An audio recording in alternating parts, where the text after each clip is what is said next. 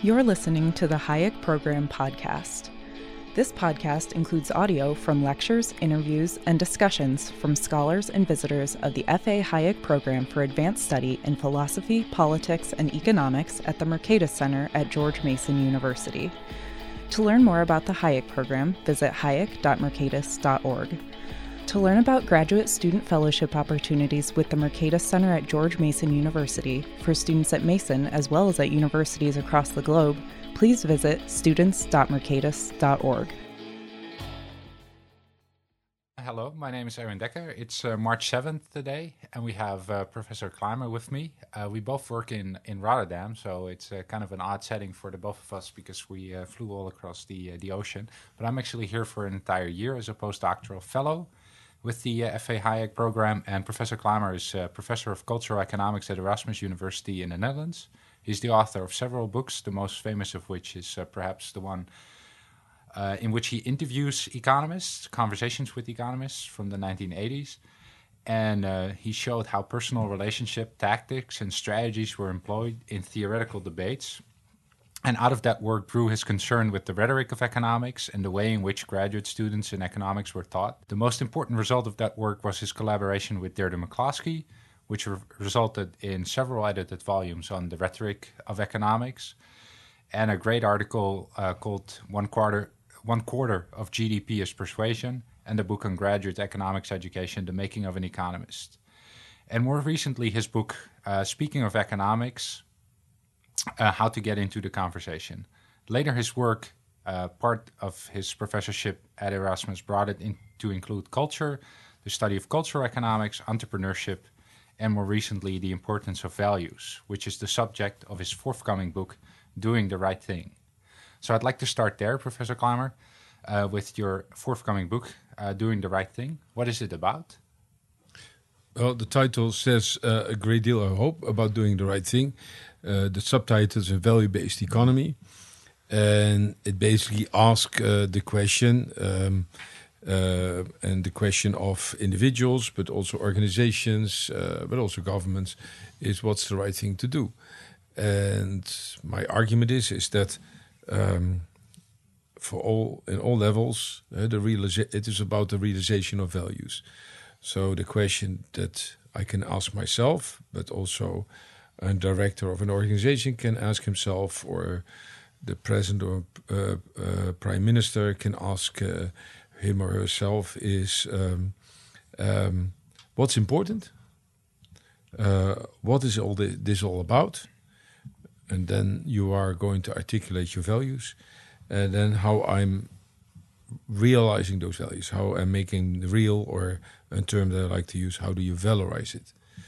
So, if um, I want to say, uh, want to realize a family because I care about it, I like to have kids, I like to have a wife, uh, that's apparently what's important to me, then I have to figure out how to valorize it, and that usually involves developing relationship, but also uh, uh, the sources like money to fi finance it.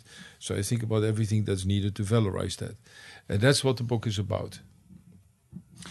So, if it's uh, about values and about doing the right thing, would you still think of it as a book in economics, or would you feel that it's a book in ethics that you're currently working on?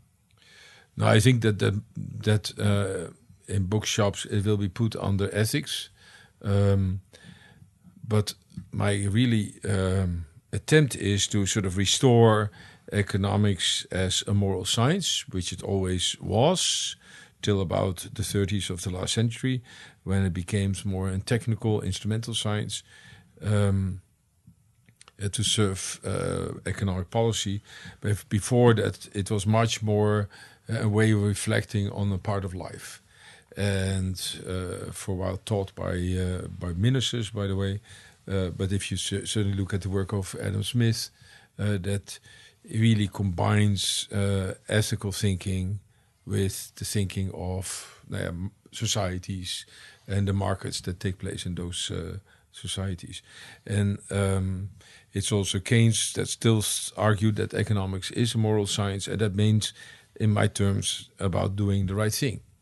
and uh, yeah, that we lost that in the last uh, was it 80 years doesn't mean therefore that it is not pertinent to economics.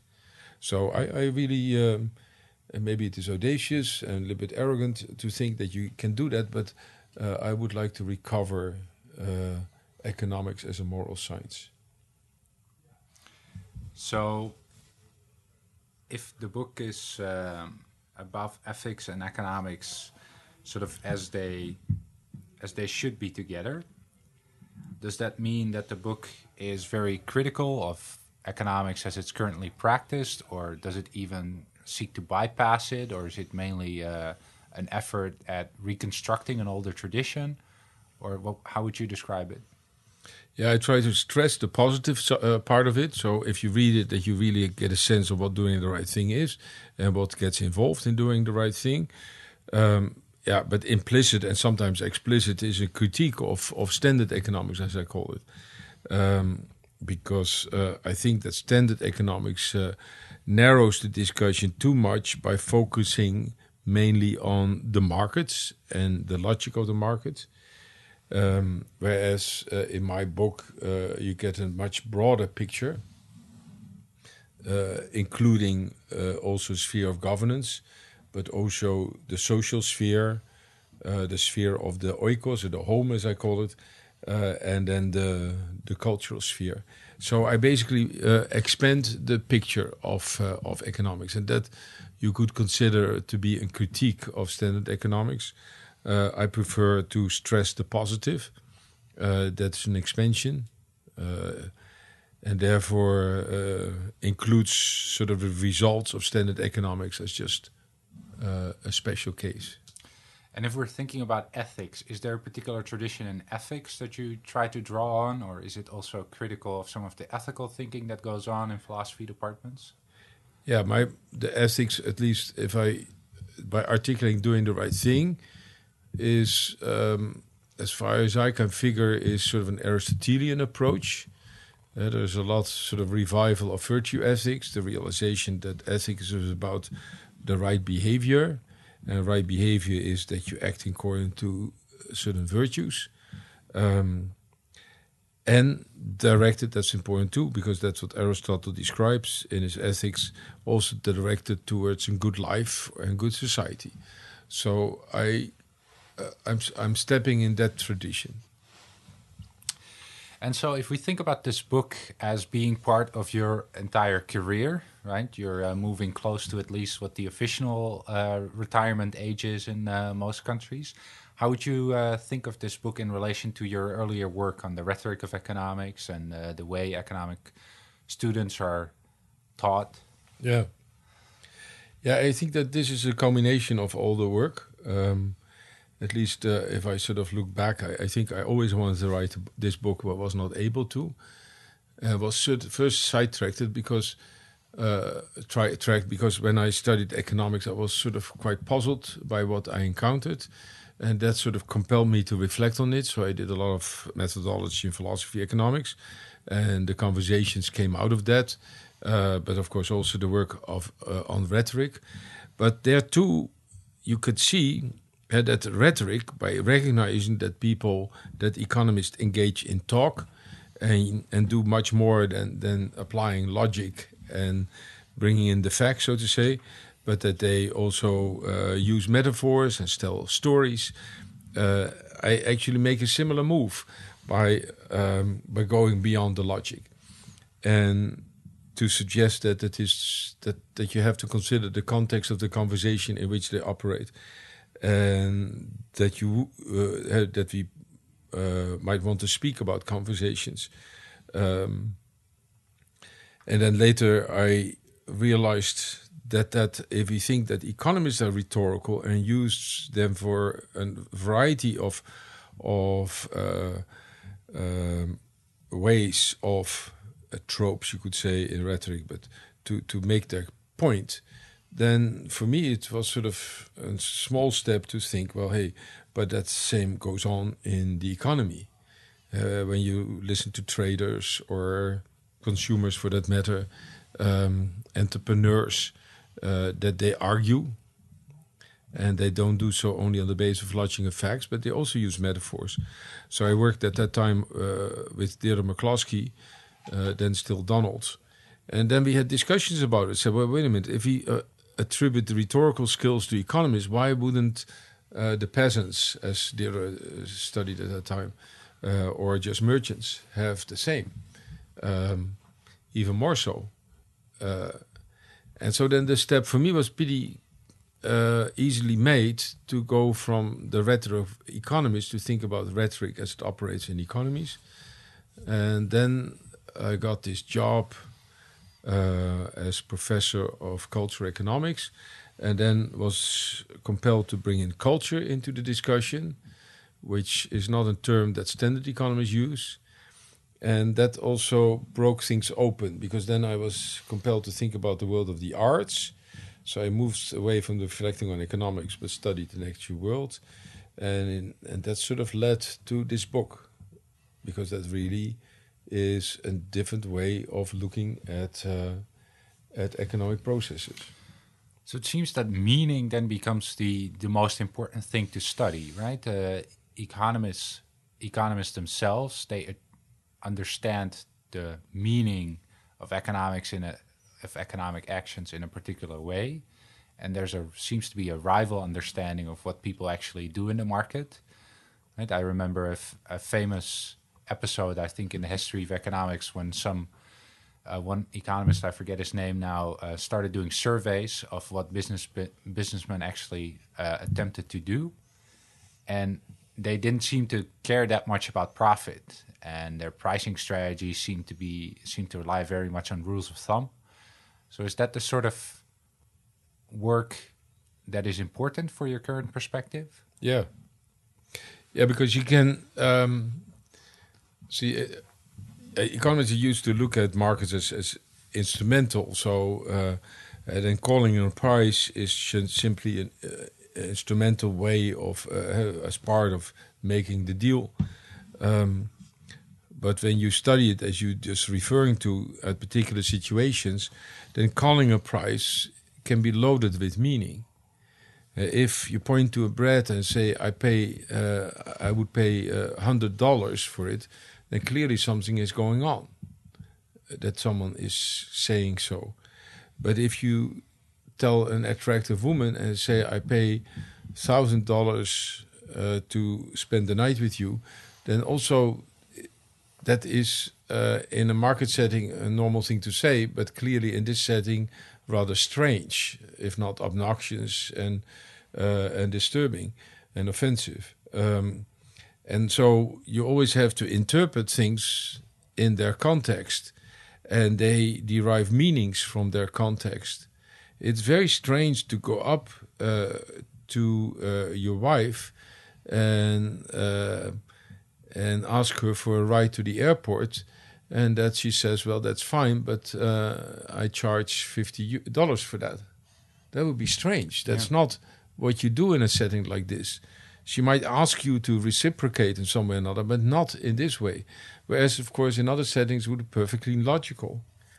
Um, but likewise, I say, if you go to a shop and say, "Well, I'm hungry. Uh, can I get some uh, uh, uh bread out of your shop?"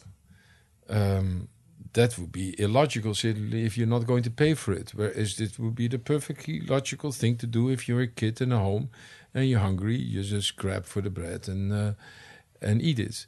And that's what I mean to say is that that mean these words have meanings that make sense in one setting and become illogical or offensive or silly or stupid in another setting.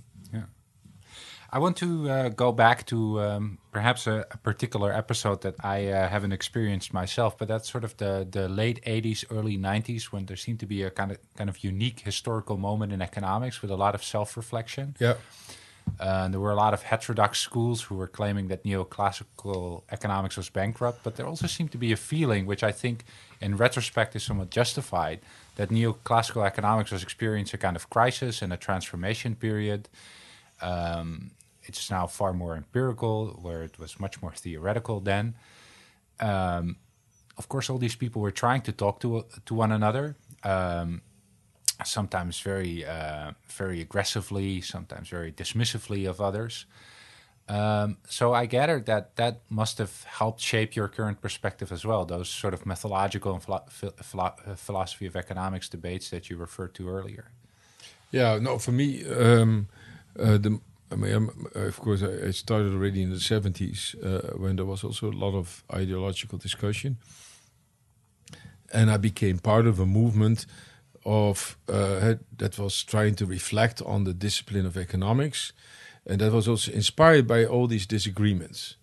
And so I think we all try to figure out what kind of sciences this economics actually is, and and and uh, how does it develop, and, and why does it improve or not, and how come that these different approaches, and then uh, you refer to uh, the period in the 80s that that economics was becoming more theoretical um, and then David uh, Colin and I did this book that you're referring to, The Making of an Economist, that first came out as an article in the Journal of Economic Perspectives.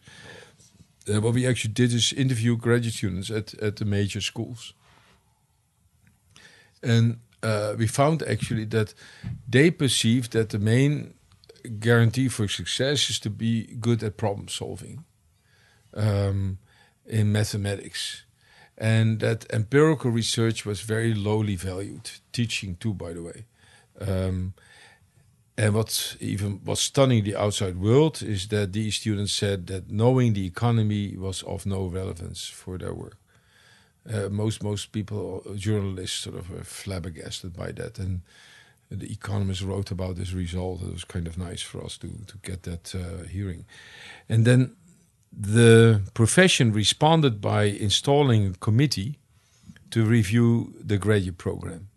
And whereas we thought that the students were really uh, asking for uh, better writing skills, more historical consciousness, more reflection on the discipline, um, the the outcome was actually that the selection was more strict on uh, mathematical uh, aptitude, and so to pre prevent all these students coming in who may be more sort of inclined to think about the profession. Yeah. So the real problem was a selection problem, not a problem with the profession. Yeah, that's how it was interpreted, and um, and that's also how the practices change. Uh, and to me, that of course led to the the major disappointment that when I now go to graduate programs and start talking about methodology and philosophy, it's just like we are thrown back in the Stone Age.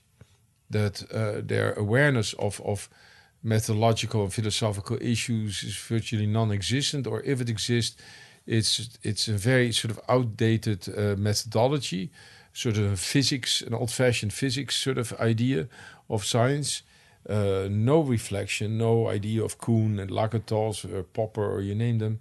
Uh, certainly not of rhetoric. Um, so in that sense, um, we lost it, and, and, it seems that the profession has hardened. I use another term: is becoming more mo modernistic, um, although without a real belief in what the purpose of it. Because the old modernists uh, really believed that they were going to change the world and make it better. Uh, I don't see much of that, although it is changing again. Uh, if you see that that um, that there are new approaches emerging, I mean, behavioral economics, uh, sort of um, evolutionary economics, feminist economics, more or less. Um, and more interesting, though, is that you see in new movements. Uh, think about the Steve Levitt approach, uh, sort of that we that theory is being sort of squeezed out or lost. Uh, empirics sort of takes over. Um, and if I oversee the field, I I get a rather uh, chaotic uh, picture. Uh, all kinds of things are happening, but it's not clear what the purpose is. when I studied economics, it was really clear that we were uh, intent, uh, the, the intention was to change the world, to make it better. Uh, I don't see that very clearly right now. Well, there is, of course, the um, the modern work which uses uh, methods deriving from medicine uh, as well, right? The the ra randomized control trials, and these people are engaged in um, yeah, quite big engineering processes to improve school systems and the like. So perhaps that's something where there's still a sense of purpose, at least. Yeah, yeah. No, this one I, I, I don't know, um, but again, I, I do think that that um, um, that some discussions that I see happening are indeed indeed focusing on policy and so on. Uh, but here I make another point though, and um, and that's the question: is what what is the purpose of the science of economics? And that goes back to my work on the the speaking of economics, but as also what uh, propelled me to write doing the right thing is, and also I do now political work, and I become more aware of it, that actually it's very hard to justify the science of economics in its own terms. Uh, to talk about added value or productivity or uh, uh, economic impact, uh, it's very hard to justify all the work that's done in economics uh, to show that it has sort of a productive outcome, like improves the performance of the economy. At the least, you would expect that if all these economists doing the work, that it contributes to economic performance. Well, that happens. That we cannot show that that that's the case.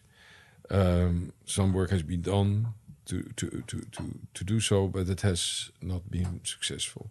So that means that we are really left uh, unsure as to um, what um, what the contribution of economics is. And I concluded from my research that economists don't contribute with their uh, the results of their research, uh, the outcomes of their research, uh, with the empirical results uh, that they're now so keen on, uh, but more through meanings by by introducing terms that politicians use. That's one. So I, I see it works more by meanings. But second, I find it actually also strange that all this effort of all these uh, economists and all these departments and, and uh, think tanks and so are all uh, directed at policymakers who seem overall to have little use for it, because that's what I observed, that all this work comes to nothing. And many economists who have worked in the corridors of power also tell that they are easily squeezed out or uh, ignored at the table, uh, and lawyers uh, then taking over. It's also my experience, by the way, uh, that there is no patience for these kind of economic arguments. Um, so why then targeting the policymakers? And why thinking that's the only reason for doing science? In doing the right thing, I constantly uh, I, I say, well, there is 99 0.99% of the people do something else. And uh, like running a business or running a life or running a career or being a professional or exercising a craft or whatever, uh, can economics not also be of service to them? And I speak uh, about economics as having uh, science in general having a therapeutic effect that it raises questions that people otherwise would not think of. That's the therapeutic part, and then I think the task of us uh, scholars is to to create a framework or design a framework that helps people to think about these questions uh, and in some way or another give direction to their life. And in my picture, that's more than just doing a cost and benefit analysis. Um, and so I try to develop concepts that are really helpful, I hope, to people running their lives. Yeah. So we are here at the uh, the FA Hayek uh, program, um, which um, very much studies the Austrian tradition. What to you is the is is the important meaning that comes out of, or the important concepts that come out of the uh, the Austrian tradition? Yeah, I've been in discussion with uh, Austrians uh, actually, uh, uh, uh, many years, and I I considered Lavoie my intellectual friend. Um,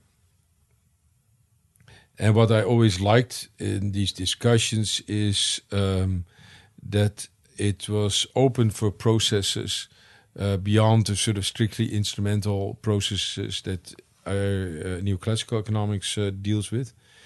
Um, and that with Don, we often discussed uh, the interpretive processes that involved in markets, uh, that you have to read prices and interpret signals. Um, and that also he was sensitive to the idea of language, the way it operates, or how persuasion operates. So uh, I discussed with him this article about entrepreneurship, be, entrepreneurs being uh, persuasive as a special skill.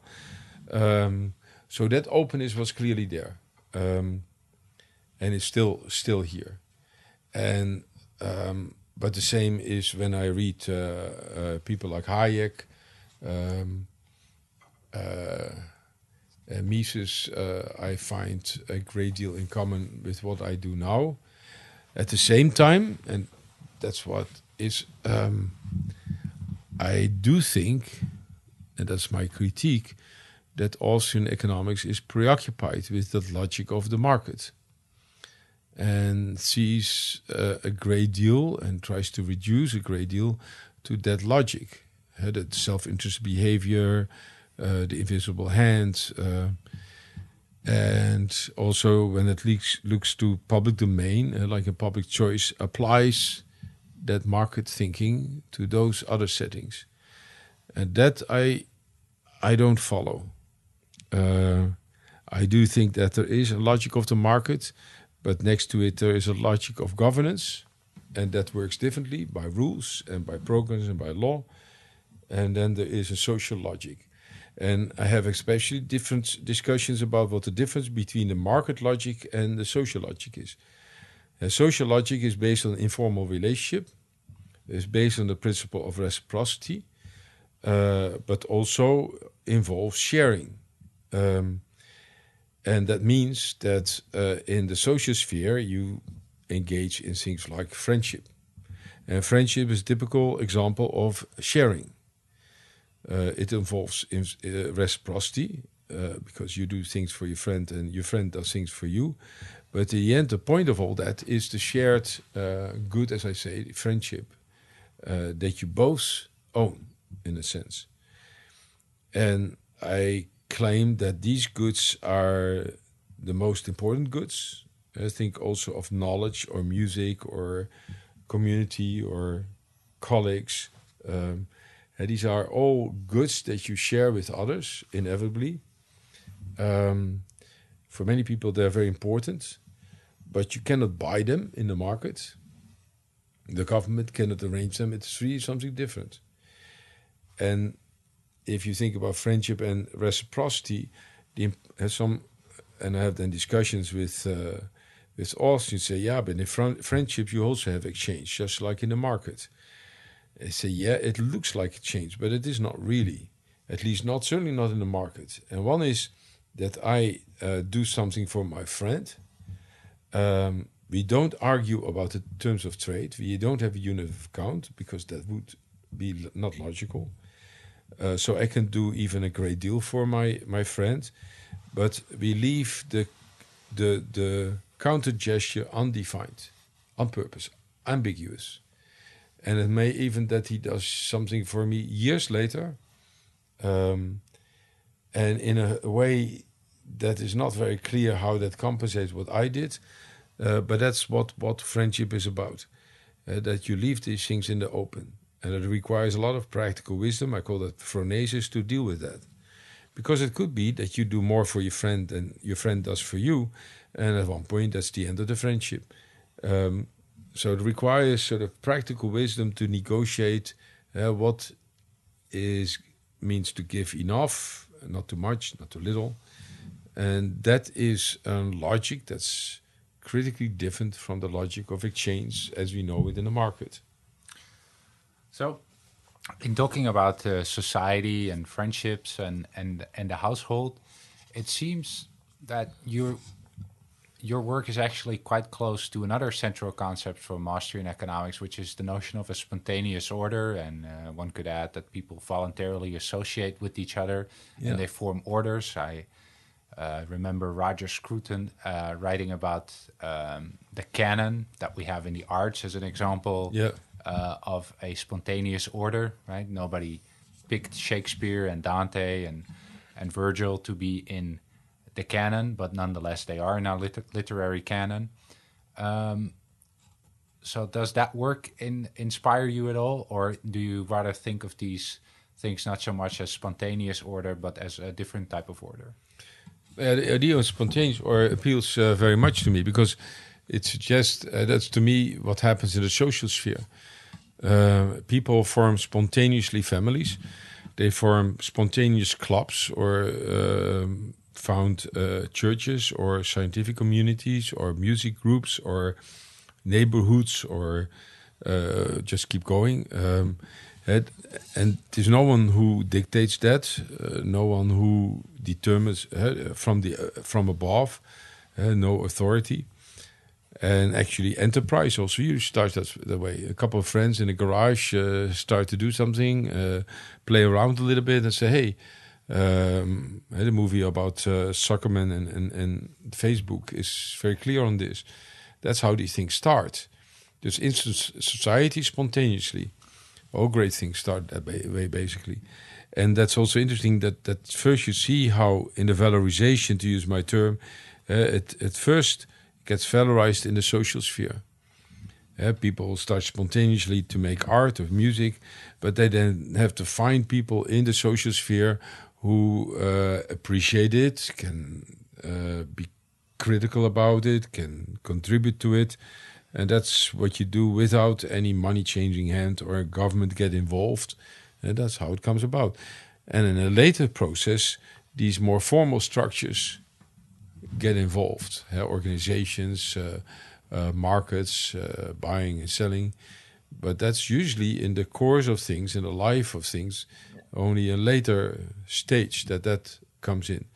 So yeah, spontaneity is the basis of all society.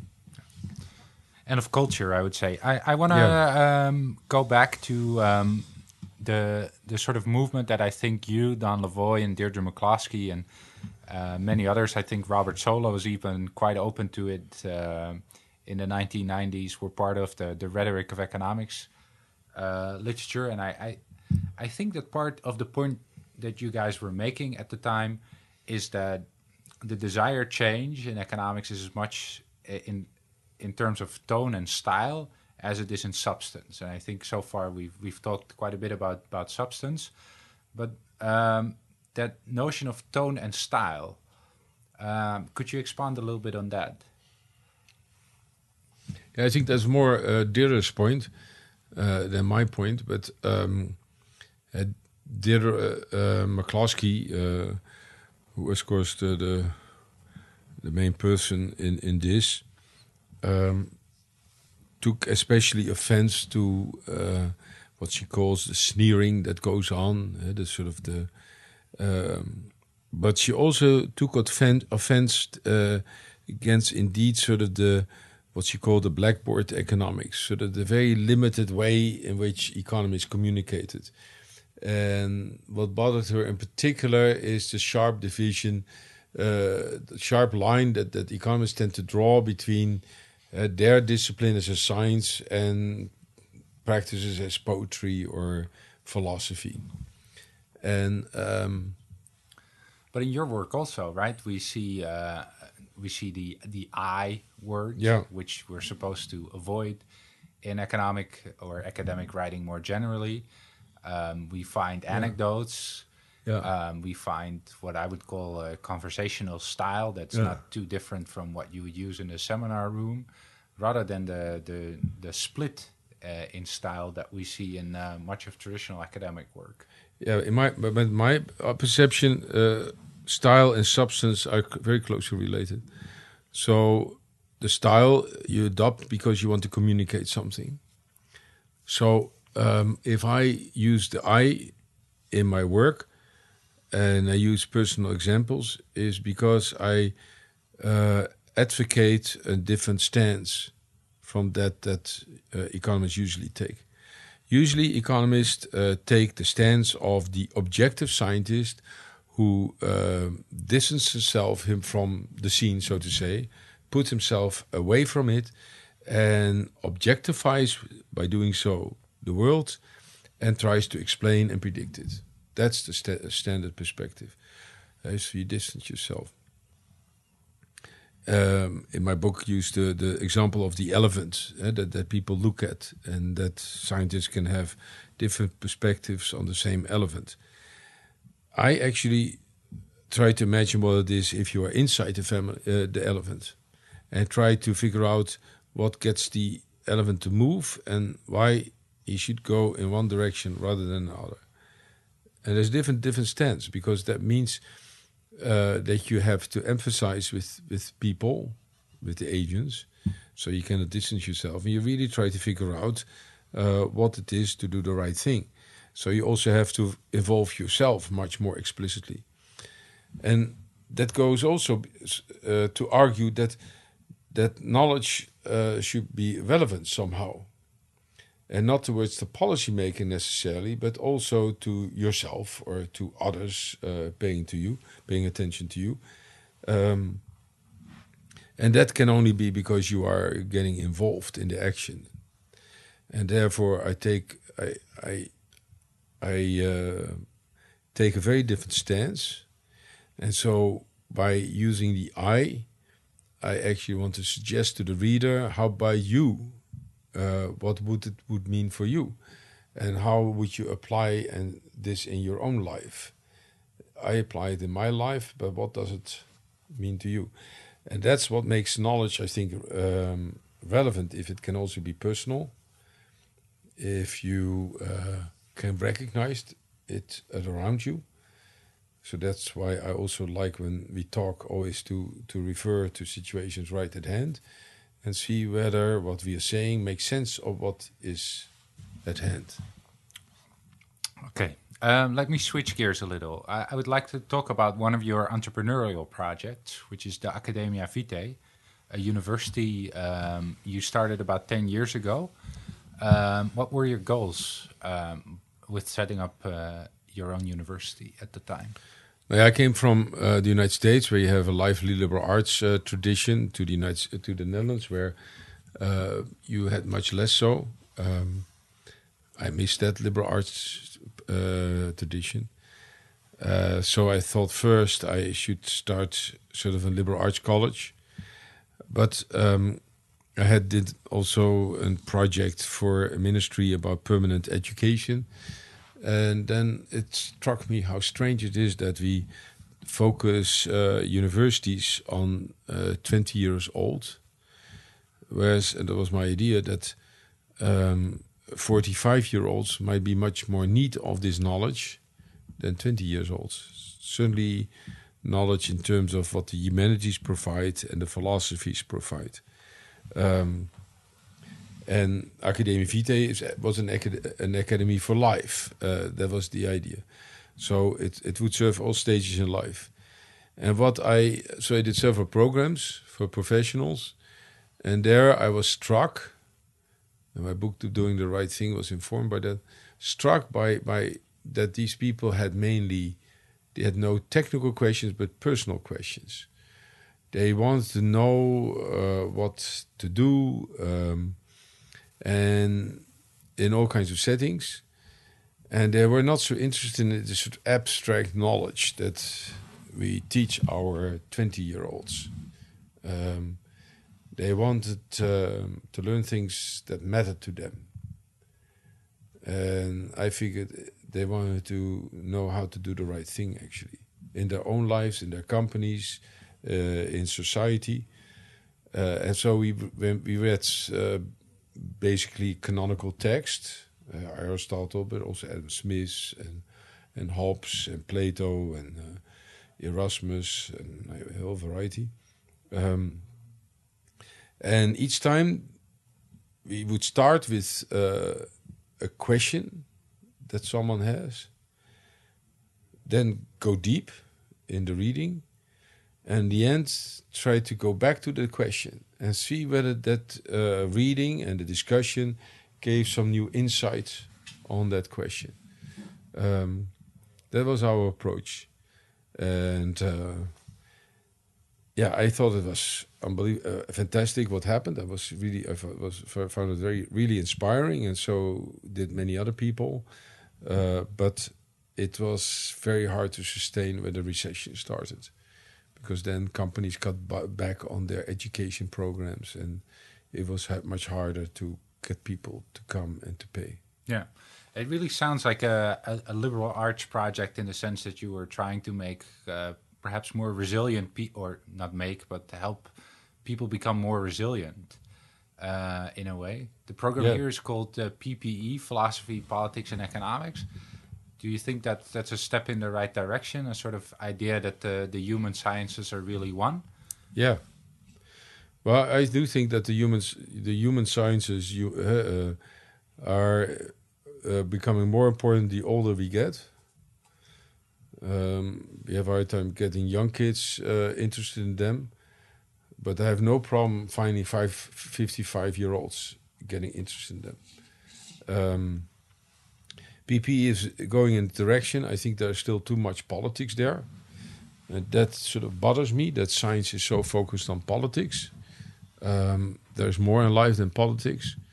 Um, there's more knowledge needed than just knowledge for politics, apart from the fact that politicians don't care anyway. Um, so yeah, in my my book, uh, in my university, it would be about the good life and the good society. Uh, currently, Bart Wilson, and I, I think in the past, Deirdre, and uh, you have also used the the concept of humanomics uh, as an alternative uh, to economics. Do you think of that as having a future, or um, is, is is there a banner that people can rally around? Yeah. Um, yeah, it is. This I, I, in a way, I like the word economics too. If you see in economics the word oikos and home, and and then you go back to the original meaning that it had in uh, Aristotle. But uh, yeah, the question is if you ever win that battle. Uh, so introducing another term like humanomics uh, calls attention to the difference, and that could make sense. So yes, in that sense, I support it, um, and um, the risk is always that you appeal to sort of romantic uh, longings with people, uh, and the economics that I uh, project is. Yeah, some people call it romantic, but um, if I and you are thinking about what it takes to do the right thing, uh, it has also some seriousness to it, and sometimes I think also quite it's uh, quite pragmatic. I find it much more practical actually than uh, standard economics, but it is closer to life, and in that sense, I can recognize the term humanomics. So, uh, one other theme that I would like to uh, discuss is that of audience. I remember that in uh, speaking of economics, you uh, used the phrase "whose applause are you seeking?" Uh, and I think in your own career that has changed quite a bit.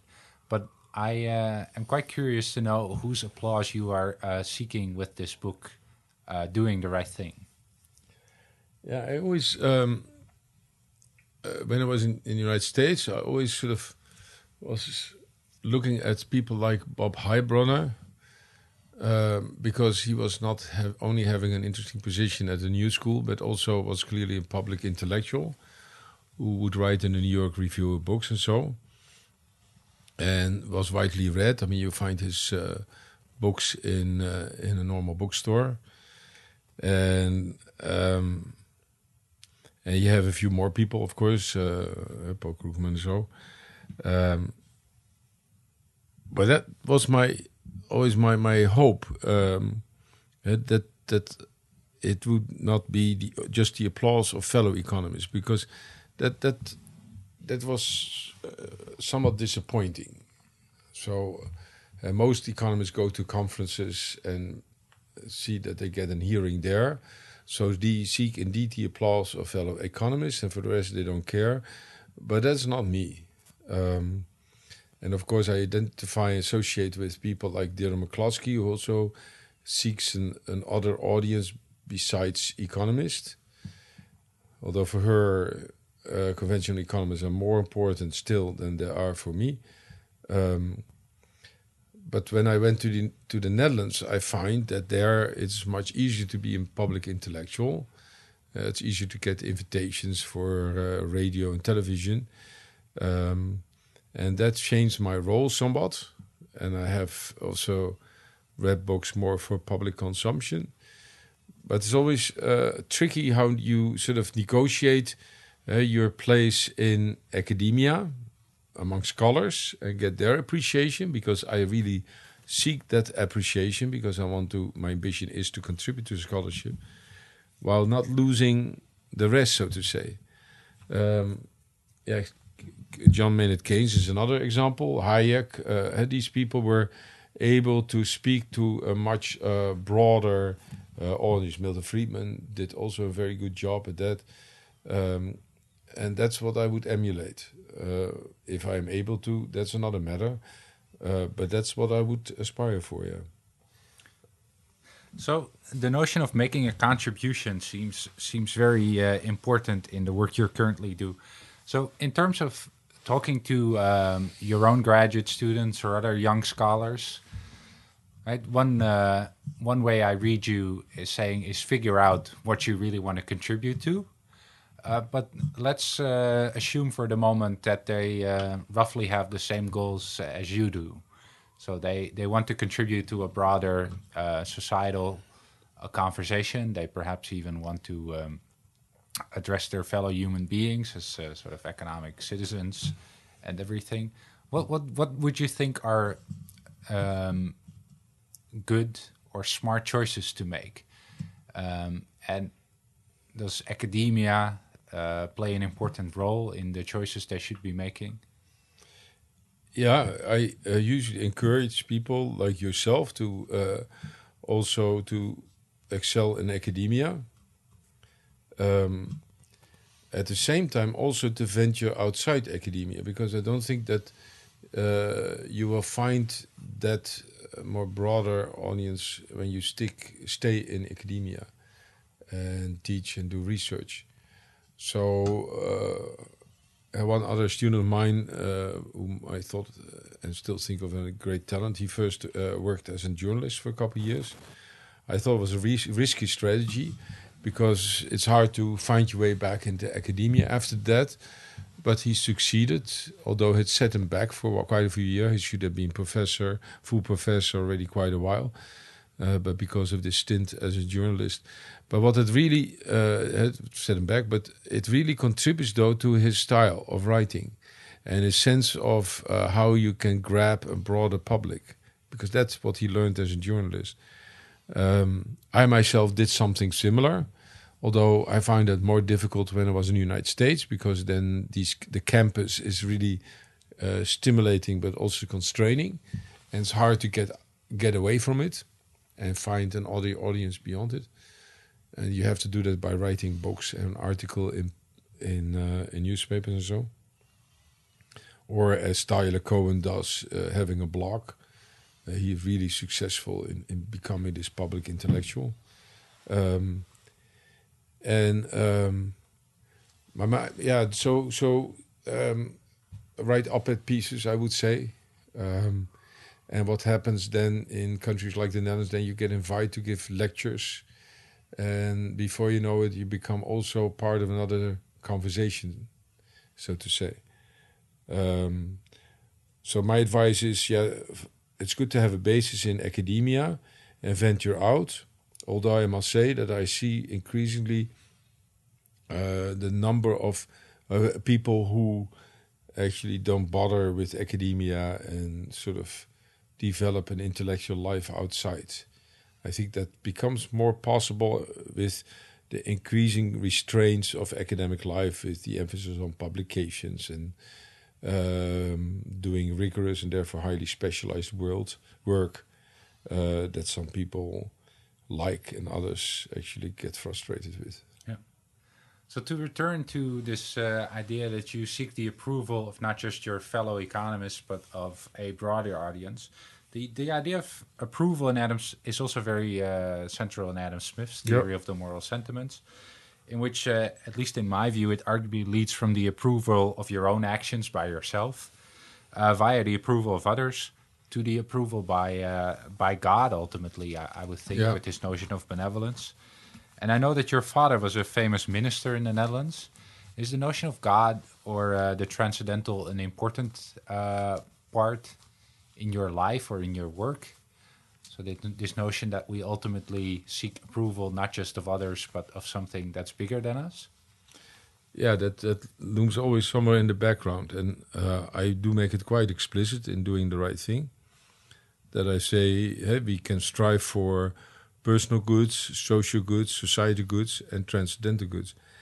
Uh, because I do think that people are in spiritual beings and seek something that is beyond the here and the now, seeking the Holy Grail or enlightenment or uh, God's grace, or um, and some people uh, experience that more explicitly than others, but it's always somewhere there. Uh, in doing the right, I try to make it more explicit, and that's also true for myself, because I think that in the end, that's all. Uh, if you can ask yourself, what what am I doing this for? Uh, we we end up with the transcendental and incidentally, uh, I do this this this this work quite a bit with professionals, and I was just surprised that I find that that the transcendental gives always trouble. Uh, scientists, uh, scholars don't want to sort of dwell with that; they find it uncomfortable. And where I had the easiest time to sort of define it and, and identify it was with technicians uh, at the University of Delft, and technical university.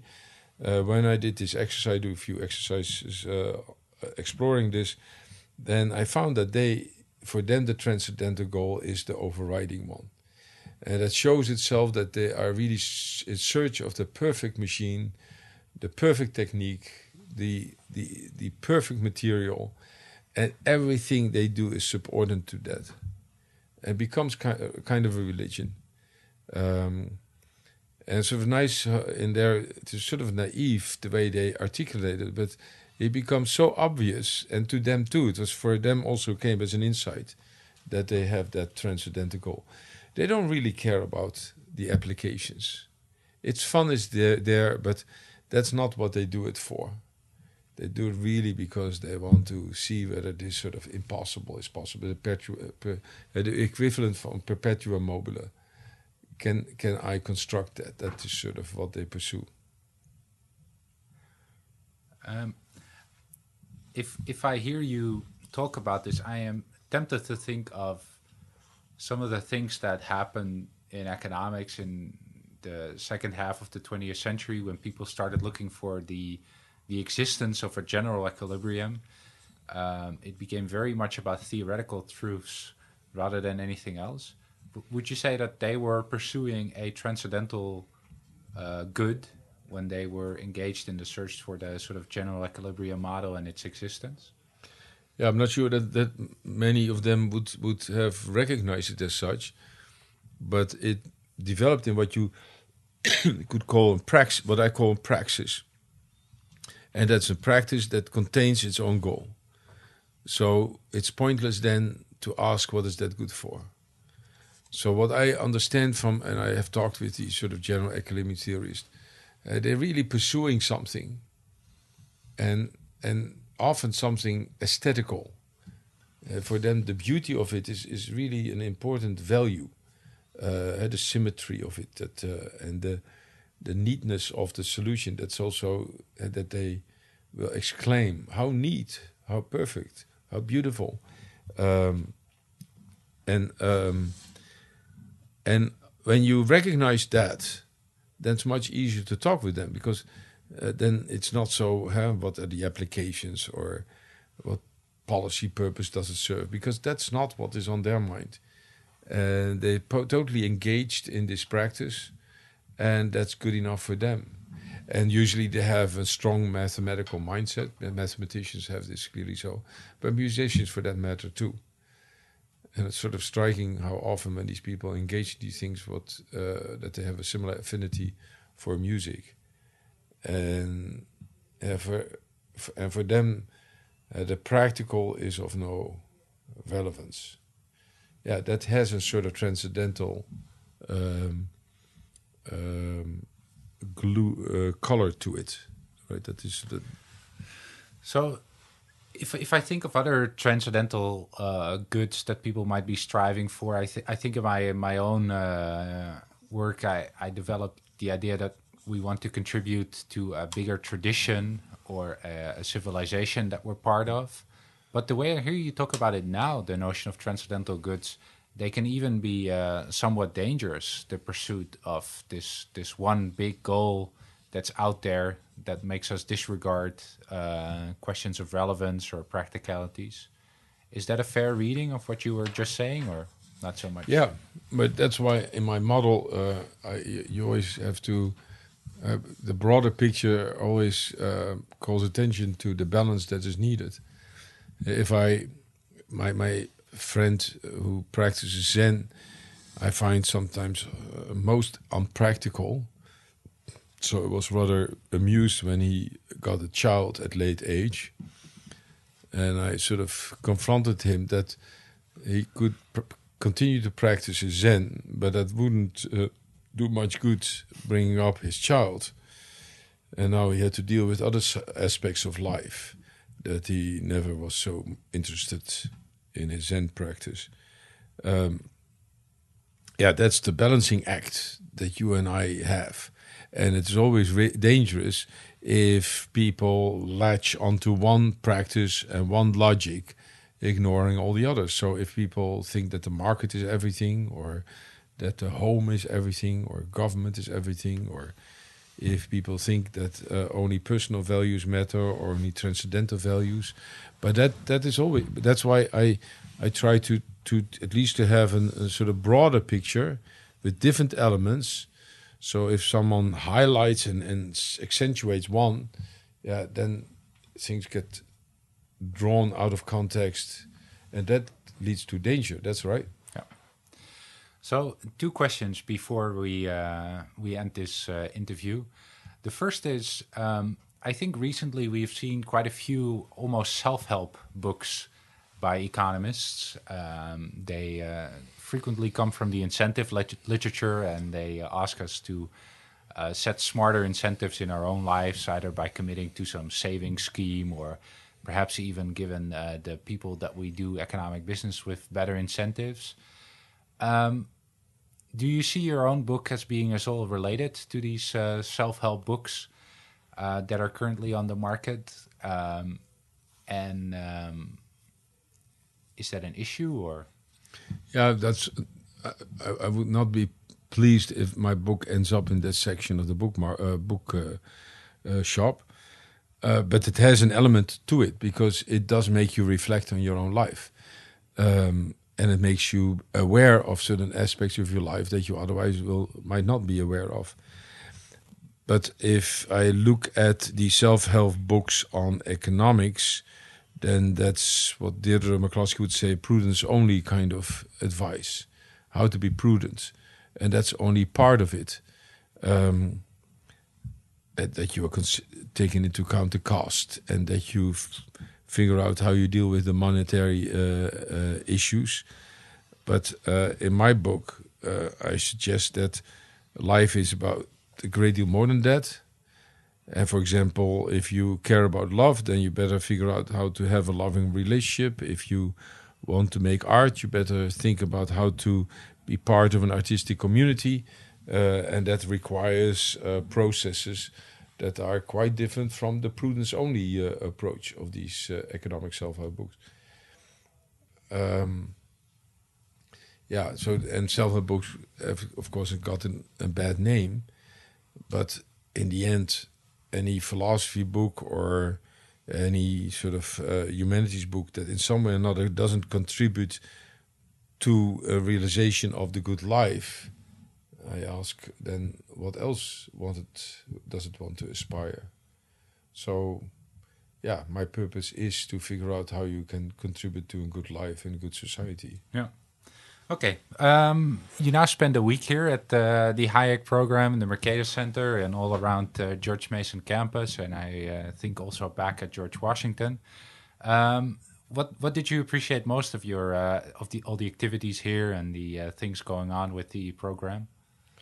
Yeah, the the for me it is it's a warm bath because uh, of course I still teach in, in Holland, but in the Dutch culture, and uh, I taught uh, for many years here in the United States.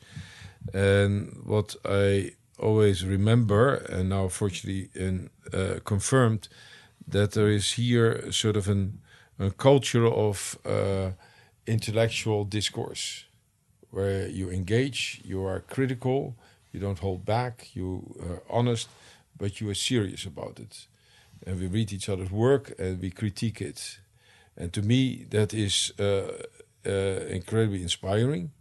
Um, uh, so I'm very pleased, and it also um, it's also a certain nostalgia because I'm reminded of the old times uh, when Don Lavoie and so was still here, and to see that uh, it really gives me a good feeling that that spirit is still here and alive.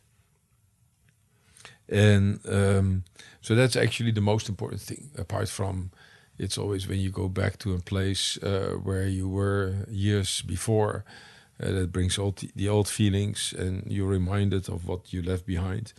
Uh, so that is doing that too for me. But the high point is really uh, yeah, the, the liveliness of the intellectual discussion here. And in my own terms of my own book, there's a great shared good that people share here, and not everyone may always be aware what a great source that is.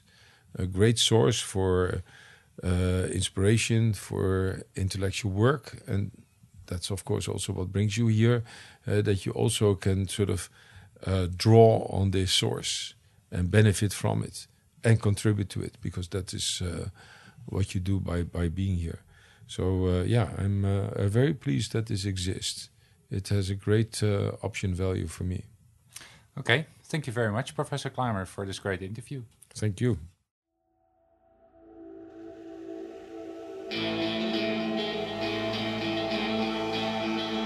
Thank you for listening to the Hayek Program podcast. To learn more about the research, scholars, and work of the Hayek program, visit hayek.mercatus.org. For more information about graduate student fellowship opportunities for students at Mason as well as at universities across the globe, please visit students.mercatus.org. We hope you recommend students to our programs or consider applying yourself.